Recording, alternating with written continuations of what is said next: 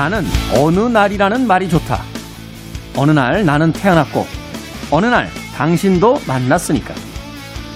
김용택의 시, 어느 날의 한 구절입니다. 우리는 그날을 기다리고 그때 기준 삼아 살곤 합니다. 기념일, 휴일, 명절, 발표날, 시험날, 수많은 디데이들이 있죠. 하지만 해가 뜨고 자연스럽게 시작되는 어느 날에 담긴 무궁무진함을 생각하면 그만큼 두근거리는 날도 없습니다. 특별하지 않아 더 특별한 1월의 어느 날. 김태현의 시대음감 시작합니다.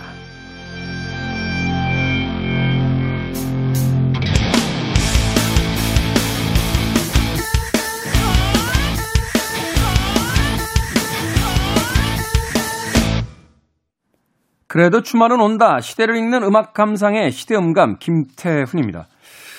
어느 SNS에서 어, 멋진 소설을 쓰고 싶을 때 첫 문장을 시작하는 법 뭐 이런 게 있었는데요. 어, 그때 첫 문장이 다 이런 거예요. 무더운 여름 어느 날이었다. 꽃잎이 흩날리던 어느 날이었다. 흰눈이 내리던 어느 날이었다. 그렇죠. 어떤 특정되어지지 않은 어느 날이라는 것. 그 어느 날이라고 하는 모호한 표현 속에 우리는 아주 무궁무진한 상상력을 발휘할 수 있고 또한 아, 기억과는 조금 다른 아, 윤색된 추억 같은 것을 만들어낼 수 있는 것도 아닌가 하는 생각을 해보게 됩니다. 영어식으로 표현한다면 어떻게 표현할 수 있을까요? 어느 날, 네, someday 미래로 이야기한다면 뭐 someday라고 이야기를 할 수 있겠죠. 낭만적인 음악의 제목들 속에도 이 someday가 들어간 곡들이 굉장히 많습니다. 어, 재즈 음악 중에 저는 마일스 데이비스의 버전을 굉장히 좋아하는데 Someday My Prince Will Come 크, 이런 제목이 있어요. 어느 날인가 나의 왕자님이 올 것이야 라고 하는 제목이 있었고 또 삶에 대한 아주 잔잔한 감상을 담아냈던 우리나라 음악이죠. 어, 이상은 씨의 언젠가는 이라는 곡도 사실은 영어의 someday에 해당하는 또 우리의 표현 어느 날에 표현할 수 있는 음, 그런 곡이지 않나 하는 생각이 듭니다. 그러고 보니까 우리의 표현이 어느 날은 굉장히 신비로운 단어군요. someday라고 하는 영어의 표현은 이제 미래를 이야기하는 거잖아요. 뭐 one day, someday 각기 시기를 달리하는 표현들인데 우리 말의 어느 날은 앞에 어떤 문장이 붙느냐에 따라서 미래에 대한 표현이 될 수도 있고 과거에 대한 표현이 될 수도 있다 하는 생각이 드는군요. 꽃잎이 흩날리던 어느 날이었다. 라고 한다면 이제 과거형 예, 어미가 붙으니까 과거의 시기를 이야기하는 걸 수도 있고 또 먼 훗날 어느 날 뭐 이렇게 이야기하면 미래에 대한 어떤 시기가 되는 거니까 표현에 있어서의 예, 굉장히 무궁무진함 같은 것이 새삼 또 느껴지기도 합니다. 날은 아직 많이 남았습니다만 예, 새삼스럽게 다시 한번 세종대왕에게 경의를 표하는 바입니다. 그런 표현들이 있잖아요. 우리는 만나도 안녕, 헤어질 때도 안녕. 네. 굉장히 효율적인 민족이면서 그말 속에 굉장히 많은 어떤 함의적인, 어, 함축적인 의미를 가지고 있는 그런 민족이 아닌가 하는 생각이 듭니다. 생각해보니 어느 날이라는 그 표현을 과거에는 미래의 시기로서 많이 사용했던 것 같아요. 어느 날인가 두고 봐라. 내가 세상에 이름을 날리고 말겠다. 라고 했던 젊은 날이 있다라면, 그래, 꽃잎이 흩날리던 어느 날이었지. 그때 그 아이는 지금쯤 뭘 하고 있을까? 라는 과거를 회상하는 어느 날을 더 많이 쓰게 되는 나이도 있습니다.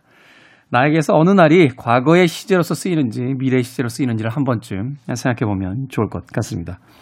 자, 김태훈의 시대 음감, 시대 이슈들 새로운 시선과 음악으로 풀어봅니다. 토요일과 일요일, 일라디오에서는 낮 2시 5분, 밤 10시 5분 하루 두 번 방송이 되고요. 한민족 방송에서는 낮 1시 10분 방송이 됩니다. 팟캐스트로는 언제 어디서든 함께 하실 수 있습니다. 스트록스의 음악으로 듣습니다. Someday.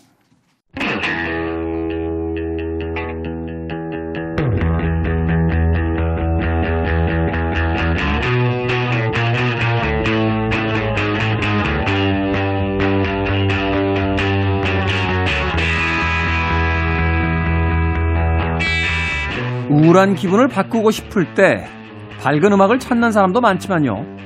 오히려 슬픈 음악이 기분 전환에는 더 효과적이라는 연구 결과가 있습니다.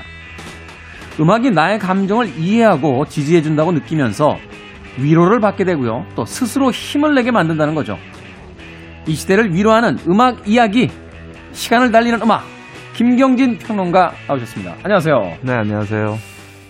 김경진 평론가는 우울할 때 어떤 음악 듣습니까? 또 핑크 플로이드 듣습니까? 우울한 음악 듣습니다. 핑크 플로이드의 우울한 음악? 핑크 플로이드는 우울한 음악이 아니죠. 그럼 어떤 음악입니까? 핑크 플로이드요? 네. 어, 대단한 음악입니다. 대단한, 대단한 음악인가요? 네. 저는 되게 우울한 음악으로 들었는데, 핑크 플로이드 단조 많이 쓰잖아요. 그렇죠. 근데 뭐 단조야 굉장히 많이들 쓰는 거고. 음. 근데 핑크 플로이드 같은 경우는 뭔가 다른 세상으로 안내해주는 문이라고 할까요? 좀 약간 이런 느낌? 되게 우울한 다른 세상으로. 우울하진 않습니다. 슬플 때 우울한 음악 많이 듣는다. 네. 저도 그런 것 같아요. 생각해 보니까, 아, 우울해. 안 되겠어. 어, You are my sunshine. 이런 거, 어?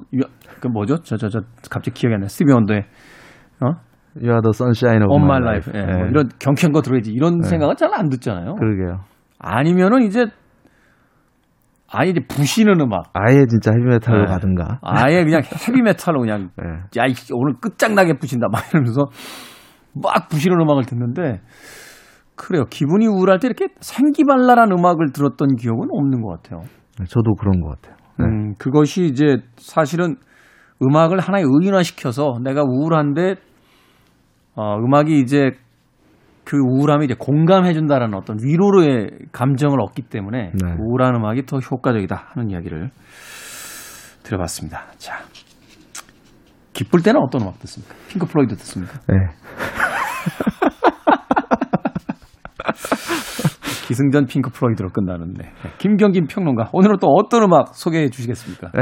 최근에 그 픽사 애니메이션 스튜디오에서 제작한 소울이라는 애니메이션이 개봉을 했어요. 뭐 이거 이제 1월 달인데 영화 보고 오신 분들이 다 올해의 영화라고 극찬을 하고 계시더라고요. 네, 정말 큰 울림이 있는 그런 영화인 것 같은데 네. 사실 그 픽, 픽사 픽사는 어떻게 생각하면 그냥 그냥 믿고 보는 좀 음. 이런 브랜드라고 할 수 있는데 작년에 나왔던 그 뭐였죠? 작년에 나왔던 픽사 영화는 제가 되게 실망을 했었거든요. 작년에 Onward라는 Onward라는 작품이 있었어요. 작년 영화는 그거 보니까 기억도 안 나네요. 네. Onward. 네. 네.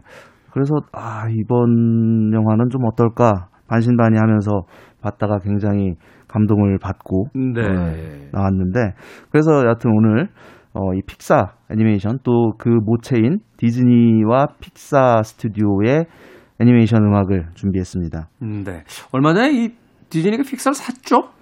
얼마 전이 아니라 그게 2006년이니까 벌써 15년이 됐네요. 아, 그게 네. 벌써 2006년입니까? 네, 그렇습니다. 14년 전이라고, 15년 전이라고요? 네. 시간이 언제 그렇게 갔대요? 자, 디즈니와 픽사, 픽사 디즈니. 뭐, 사실 이제 한 회사라고 봐야 되는데, 네. 그, 픽사라는 서브 브랜드를 여전히 살려놓고 있는 것은, 어, 전통적인 어떤 디즈니의 영화의 그 주제라든지 또는 캐릭터들과는 조금 다른 그렇죠. 그런 어떤 픽사만의 또 색깔이 있기 때문이 아닐까 하는 생각이 듭니다. 네, 그렇습니다. 오늘 이 시간에는 이제 디즈니와 픽사의 어떤 영화와 영화 음악을 이제 소개를 해줄 테니까, 네. 한번 디즈니와 픽사라는 두 개의 회사로 분리했을 때 어떤 특징들이 있는지 좀 잘 한번 어, 네. 살펴보는 것도 괜찮을 것 같습니다. 뭐 디즈니 월트 디즈니라는 이름은 사실 그 20세기 애니메이션 또을 비롯해서 대중문화 전반에 정말 지대한 영향을 끼쳤던 애니메이션 스튜디오인데 네. 그 설립된 때가 1923년이에요. 그러니까 거의 100년 가까이 됐죠. 1923년. 네. 월트 디즈니가 그 자기 형인 로이 디즈니와 함께 설립한 애니메이션 스튜디오로 출발을 했는데 야, 그러면 이게 무성 영화 시절에 만들어진 거네요. 그렇죠. 네, 네. 1927년에 이제 최초의 유성 영화가 시작이 되니까 그렇죠. 23년에 설립이 됐으면 무성 영화 시대에 그렇습니다. 그래서 어. 초기 디즈니 그 단편들 중에는 무성 작품들이 굉장히 많죠. 근데 디즈니 영화 애니메이션의 그렇죠. 어. 특징은 일단 음악입니다. 초창기에는 대체로 이제 대부분 다 뮤지컬의 형태를 띠고 있었고 약간 보드빌 같은 네, 느낌이 있었죠. 그렇습니다. 네, 그래서 우리에게 잘 알려진 뭐 첫 장편 애니메이션인 백설공주와 일곱 난쟁이부터 뭐 피노키오라든지 이후에 그 90년대 두 번째 전성기를 맞이했을 때 어 인어, 인어공주부터 미녀와의 야수, 뭐 라이온 뭐 알라딘, 뭐 알라딘 이런. 뭐 이런 작품들이 모두 다 뮤지컬이었잖아요. 그러네요. 그 네. 최초의 단편이긴 합니다. Steamboat Willie 같은 경우도 음악이잖아요. 그렇습니다. 예, 어, 예. 어. 네, 휘파람 불고 막 이러면서. 네, 네. 증기선 윌리라는 거기서 이제 미키 마우스라는 캐릭터가 처음 등장을 하는데 음, 네. 지금도 디즈니 애니메이션이 시작을 할 때 그 타이틀 로고로 그, 그 타륜을 잡고 있는 미키 네. 마우스, 그 네. 휘파람 불고 있는 그 모습이 등장을 하죠. 음, 어, 그래서 디즈니 음악에서 사실 음악은 어떻게 보면 대사만큼이나 중요한 역할을 하는 요소라고 할 수 있는데, 어, 픽사는 1995년에 이제 토이스토리라는 첫 작품이 세계적인 히트를 거두면서 알려지게 된 어, 프로덕션입니다. 음, 네. 근데 이 픽사의 역사도 생각보다 굉장히 오래됐어요. 70년대로 거슬러 올라가거든요. 70년대로. 예. 근데 픽사는 어, 애초에 목적이 그 당시에 70년대 당시에 순수하게 컴퓨터 그래픽으로 애니메이션을 제작하고 싶다라는 열망에서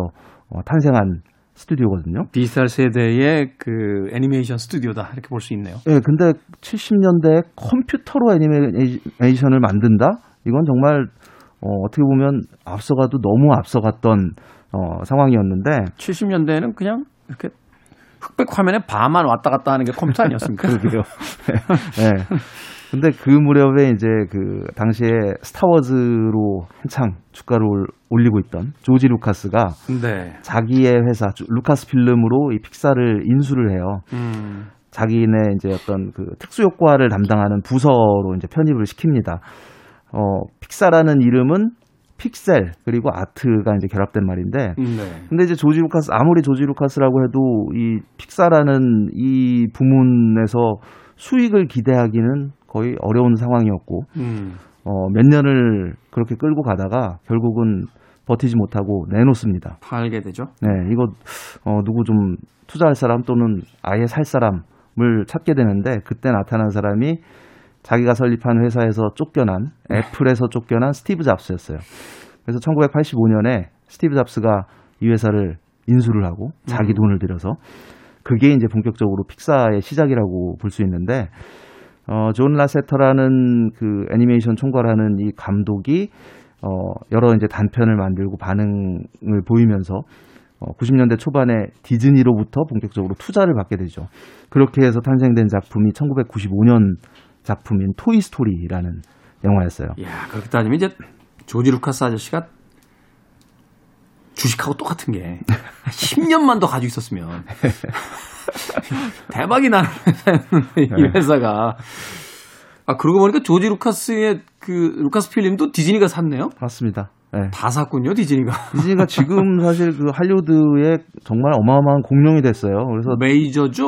네. 어, 마블도 네, 마블도 마블도 2009년에 가지고 인수를. 했고 음. 그러면서 최근 몇 년 동안은 매년 이제 연말마다 올해 박스오피스 성적 기록들이 나오거든요. 근데 음, 네. 그걸 보면 어 10위권 안에 디즈니 작품이 한 대, 대여섯 편 정도 됩니다. 음. 거의 이제 뭐 어, 휩쓸고 있다고 해도 과언이 아니고 최근에는 그 디즈니 플러스라는 그 채널을 또 OTT. 예, 만들어서 그 아까 말씀드렸던 소울이라는 영화도 전 세계에 그냥 대대적으로 극장 개봉을 한 게 아니라 일부만 개봉을 하고 일부 지역에서만 개봉을 하고 그 자기네 채널로 돌려서 이제 어 선보이게 선보였던 그런 작품이기도 네. 합니다. 그 디즈니 애니메이션의 역사 본격적인 그 출발이라고 할 수 있는 작품이 1937년에 개봉됐던 백설공주와 일곱 난쟁이라는 작품입니다. 음, 네. 어, 초창기 디즈니 작품들은 잘 알려진 그 전래 동화라든지 아니면 누구나 알고 있는 그 아동 소설을 바탕으로 한 작품들이 많이 있거든요. 그 백설공주도 그림 동화가 원작이잖아요. 음, 네. 어, 이, 원, 이 작품을 원작으로 해서 아주 매력적으로 디즈니 특유의 색채로 어, 만들어냅니다. 여기에 이제 여러 히트곡들이 어, 담기게 돼요. 그 중에 대표적인 작품이 Someday My Prince Will Come이라는 곡입니다. Someday My Prince Will Come. 네, 이 곡이 뭐 거의 재즈 스탠다드처럼 그 남아 있어가지고 이후에 뭐 마일스 데이비스라든지 또 제가 뭐- 오프닝에서 네. 잠깐 얘기했어요. 아? 네. 재즈 재즈 그 스탠다드 곡은 뭐 웬만한 뮤지션들 한 번씩 다 연주했던 곡 아닙니까? 그렇죠. 네. 뭐, 뭐, 허비 행콕, 뭐, 빌 에반스, 굉장히 많은 뮤지션들이 연주했던 곡이기도 한데, 이, 이 백설공주와 일곱 난쟁이가 사운드 트랙의 역사에서도 또 한 획을 그었어요. 그러니까 음. 우리가 앨범이라고 하는 개념에, 어, 그, 수록된 모든 곡들이 온전하게 들어간 사운드 트랙 앨범으로 첫 번째로 나온 작품이 이 백설공주와 일곱 난쟁이 사운드 트랙이었어요. 네. 어, 백설공주 목소리 연기를 했던 에이드리아나 카셀로티라는 어, 여인이 부른 Someday My Prince Will Come 첫 곡으로 준비했습니다. 네. 백설공주 Snow White and Seven Dwarf 뭐 이렇게 발음을 했는데 dwarf Someday my prince will come 네, 언젠가 왕자님이 오실 것이야 듣겠습니다 아리아나 카살로티의 Someday my prince will come 들렸습니다 그러니까 이런 게 사실은 저희들이 예전에 이야기했던 진짜 오리지널 사운드 트랙이잖아요. 그 그렇죠. 영화 속에서 이제 대사나 효과음이 다 같이 담겨져 있는 거. 네. 근데 최근에 OST들은 영화 속에서의 대사 같은 부분들은 다 빠지고 네. 음악만 담겨져 있으니까 네. 음악 나가는 동안 김경림 평론가 이제 둘이 잠깐 얘기했는데 그런 거 이제 오리지널 song 트랙이라고 불러야지 사운드 트랙하고는 좀 네. 분리돼야 되는 거 아니냐. 그러니까 사운드 트랙이라는 게 애초에 그 필름의 그 한쪽 한쪽 편 그러니까 이게 네. 오디, 오디오 부분 오디오 역- 예, 트랙 오디오가 예, 들어가는 예, 트랙. 네. 예. 그래서 과거에는 어 오리지널 사운드 트랙이라는 표현이 많이 쓰였고 요즘에는 어 music from the motion picture. 그냥 영화에 나오 등장하는 노래 이런 식으로 이제 음. 어, 앨범이 발매가 되죠. 그런 거로 이제 김경진 씨 같은 이제 권위 있는 평론가들이 좀 자주 얘기해 줘야 되는 거 아니, 아니겠습니까? 기회가 없어서. 좀 더 자주 출연을 네, 요청드리도록 하겠습니다. 네, 이 백설공주라는 작품이 정말 말 그대로 대박을 칩니다. 그래서 지금까지도 역사상 가장 그 수익을 많이 낸 영화, 어, 거의 뭐 한 10, 12, 12에서 20위 그 사이에 머물러 있는 작품인데, 음. 어, 그, 이 덕분에 이제 디즈니라는 브랜드는 말 그대로 날개를 달 수가 있었죠. 그래서 그렇죠. 어, 두 번째 작품인 1940년에 발표됐던 피노키오라는 작품도 어, 그 뒤를 이어서 흥행에 성공을 합니다. 피노키오. 피노키오는 어, 여기에는 그 잊을 수 없는 또 주제가가 담겨 있는데 어, 디즈니 최초의 아카데미 수상곡이기도 하죠. 아카데미 어, 음악상인가요? 주제가상을 예, 탑니다. When You Wish Upon a Star라는 곡인데 이 곡은 이제 디즈니랜드의 디즈니의 상징이 된 곡이잖아요. 그렇죠. 지금도 이제 디즈니에서 배급하는 영화들 그 로고 있잖아요. 성이 딱 나오고 이렇게 이렇게 불꽃 축포가 팍팍 예, 터지면 음. 그때 흐르는 음악이 바로 이 음악의 이 노래의 연주 버전인데 어, 리 할린이라는 사람이 작곡을 했, 한 그리고 그 피노키오에서 아마들 많이들 보셨을 거라고 생각하는데 이 귀뚜라미가 나오잖아요. 그 지미니 크리켓이라는 이 목소리 연기를 했던 클리프 에드워즈가 부른 노래입니다. 이때부터 이제 소위 이제 디즈니 영화에서 주인공 옆에서의 어떤 조력자 혹은 이제 그렇죠. 코믹 캐릭터들이 이제 등장하는 네. 전통이 만들어지는데 아, 맞습니다. 예. 아까 김경진 씨께서 여러분들 다 보셨겠지만이라고 이야기합니다만 보신 분들이 이렇게 많지 않을 거예요. 디즈니의 1930년대, 40년대 애니메이션을 글쎄요, 많이 보셨을까요? 그런가요? 제가 보기엔 여기저기서 많이 제가 보기엔 네. 김경진 씨니까 이제 봤겠죠. 제가 보기엔 많은 분들은 이제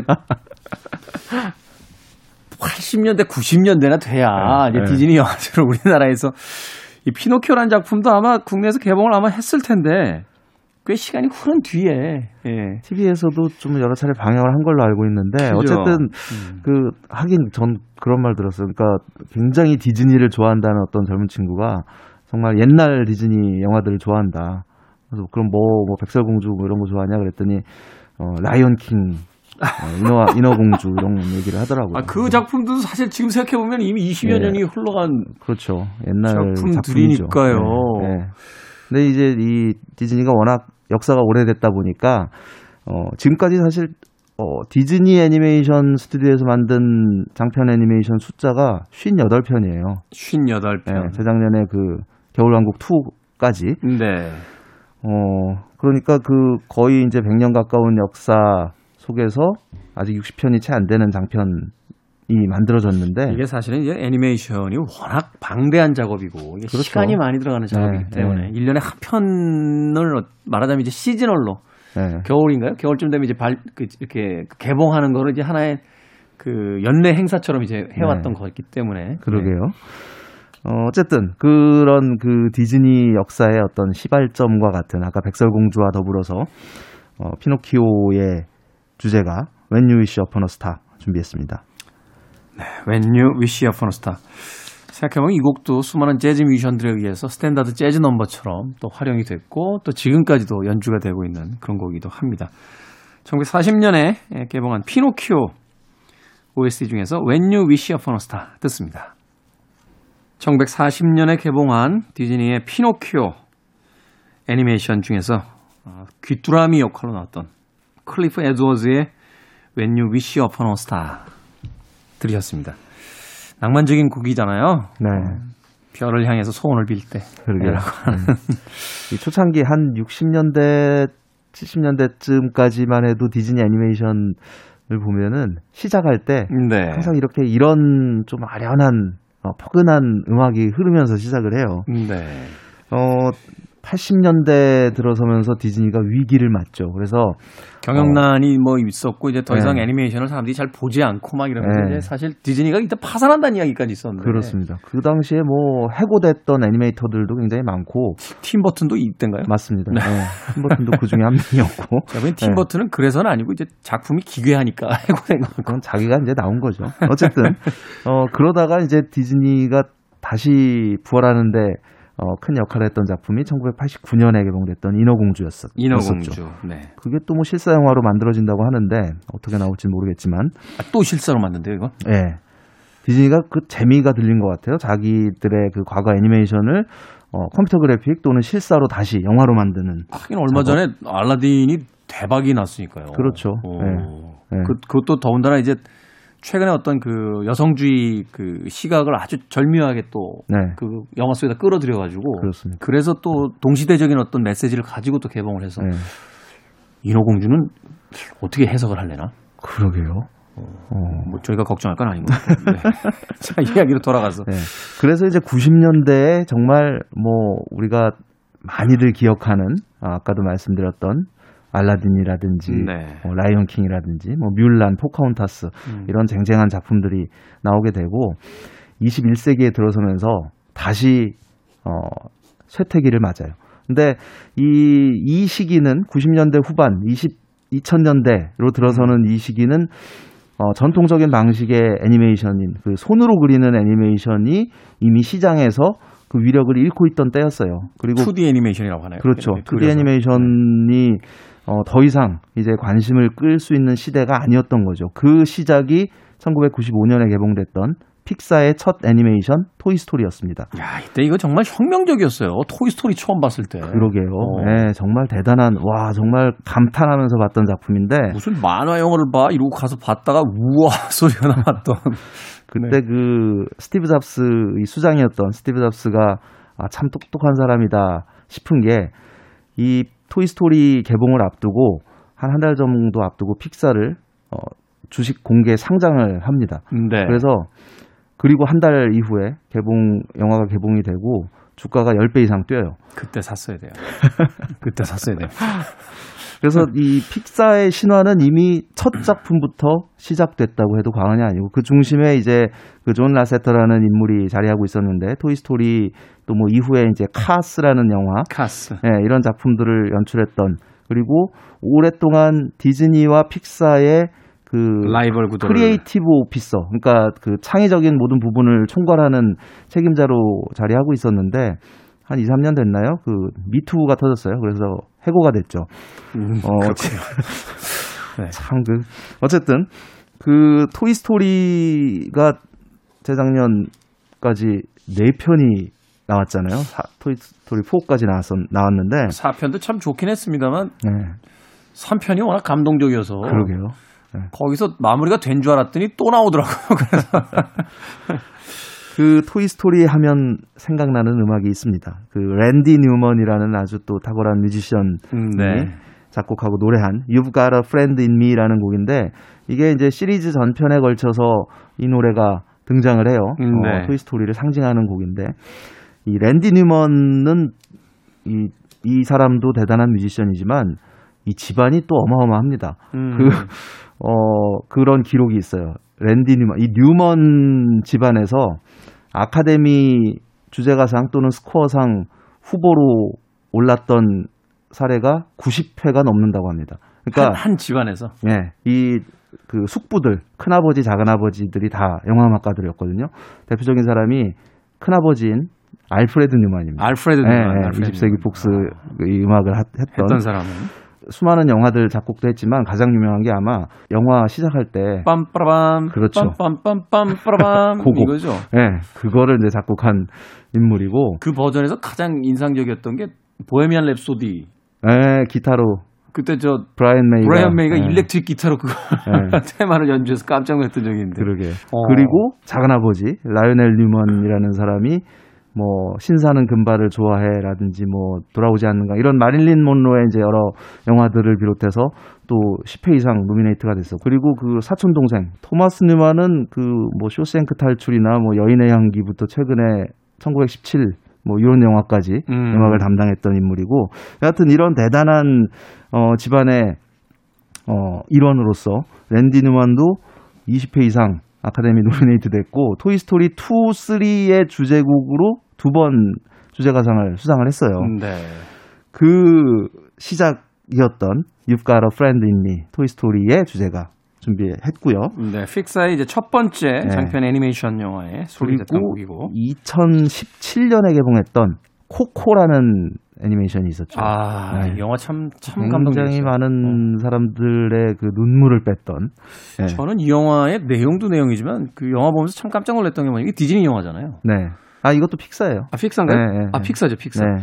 이 미국 그러니까 픽사인데 이제 디즈니가 이때 이미 합병을 한 상태에서 픽사 그렇죠. 영화였으니까 네, 제가 그때 네. 깜짝 놀랐던 게 뭐냐면 이 보수적이라고 하는 그 디즈니의 그 말하자면 테두리 안에서 나온 영화인데 몇 년 전부터 이 그 주인공들이 다그 라틴 쪽. 라틴 쪽, 소위 네. 유생인종들로 네. 이제 그 등장하고 있다는 거죠. 미국 사회에서 가장 보수적인 어떤 정서를 대변하는 게 디즈니였는데 네.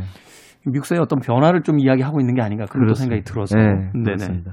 그래서 어, 이 영화에서 여러 차례 흘렀던 곡이 Remember Me라는 곡이었고 영화는 안 보셨어도 이 음악은 아마 귀 익으실 것 같아요. 네. 그 미국의 contemporary R&B 가수인 미구엘 그리고 멕시코의 가수인 나탈리아 라푸르카데라는 여성이 함께 부른 곡 이렇게 두 곡 이어서 준비했습니다. 네. 코코. 네.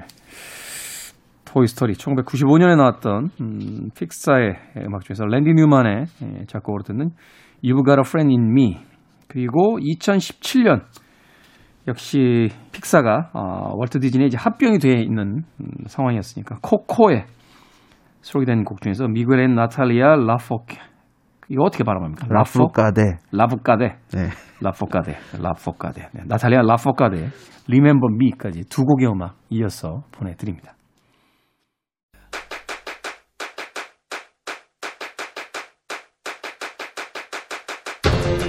그래도 주말은 온다. 김태원의 시대 음감.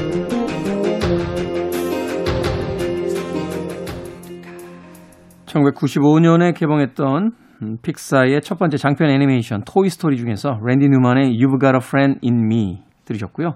이어진 곡은 2017년 역시 픽사의 작품이긴 합니다만 어, 디즈니에 이제 합병이 된 뒤에 예, 개봉이 됐던 코코의 Remember Me 미구엘의 나탈리아 라포카데의 음악으로 어, 들으셨습니다.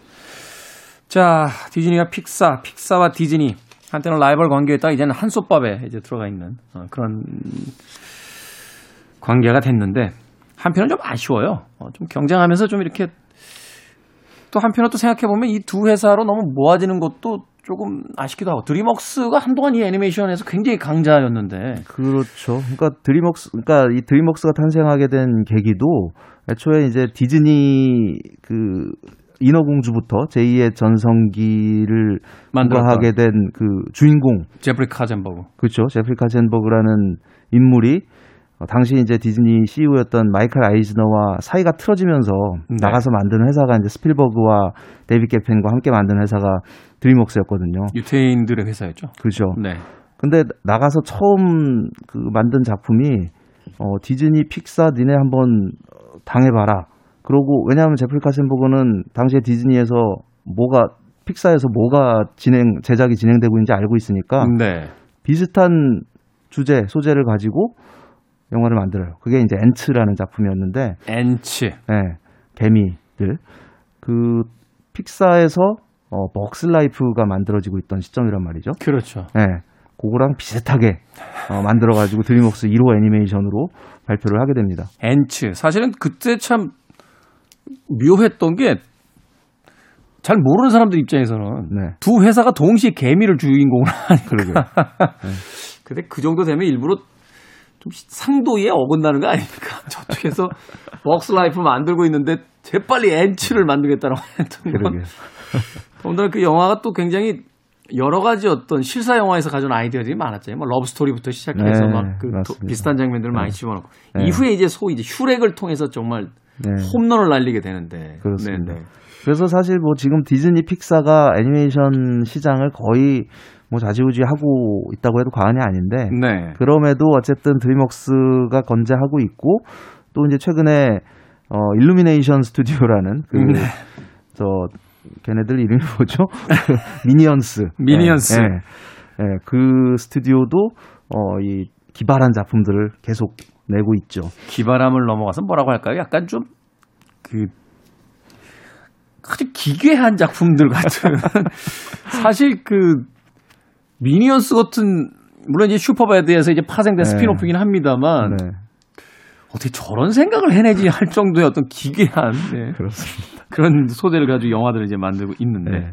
그럼에도 불구하고 역시나 아, 21세기가 20년이 지난 지금까지도 어, 이 애니메이션 영화의 가장 큰 산맥은 디즈니와 역시 픽사로 네. 모아지는 게 아닌가 하는 생각이 듭니다. 네, 그렇습니다. 이번에 개봉한 소울을 보면서도 그런 생각을 다시 한번 하게 됐는데 네. 소울은 그 음악이 굉장히 중요한 역할을 하는 그러니까 주인공이 재즈 피아노를 연주하는 사람이에요. 그래서 소울이 이제 두 가지 의미가 있는 거죠. 음악으로서의 소울도 있고 이제 그 우리의 아, 영혼으로서의 소울도 음악으로서의 소울은 아니고 아, 말 그대로 영혼의 음, 음 의미를 음, 음. 지니고 있고요.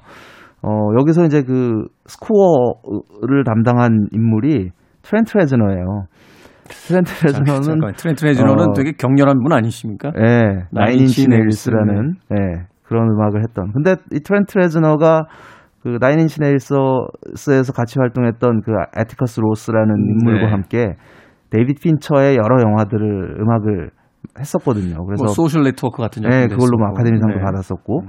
그리고 이 소울은 아무래도 이제 재즈가 중심이 되다 보니까 그런 스코어 외에 어, 재즈 음악을 또 작곡하고 어, 연주한 인물이 있습니다. 존 바티스트라는 존 바티스트. 네, 미국의 재즈 뮤지션인데 이 존 바티스트가 부르 직접 부르고 그 영국의 R&B 가수인 셀레스트라는 사람과 같이 부른 노래가 있어요. It's Alright이라는 음. 곡이 어, 엔딩 크레딧에 흐릅니다. 이 It's Alright은 1963년에 임프레션스라는 그룹이 발표했던 노래예요. 음, 커티스 네. 메이필드가 어, 몸담고 있었던 팀이죠.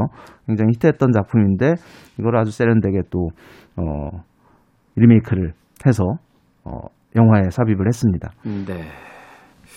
2021년 1월밖에 음, 되지 않았는데 어, 많은 분들이 벌써 올해의 걸작이다라고 이야기를 하고 있는 어, 애니메이션 영화 소울의 이 소울은 음악 소울과는 아무런 관계가 없음이 밝혀졌습니다. 제가 아직 못 봤거든요. 네. 사실. 네. 존 바티스트 and 셀레스트의 곡으로 It's Alright 들으면서 시간을 달리는 음악 오늘 김경진 평론가는 작별 인사 나누겠습니다. 고맙습니다. 네, 고맙습니다. 저도 인사드리겠습니다. 지금까지 시대음감의 김태훈이었습니다. 고맙습니다.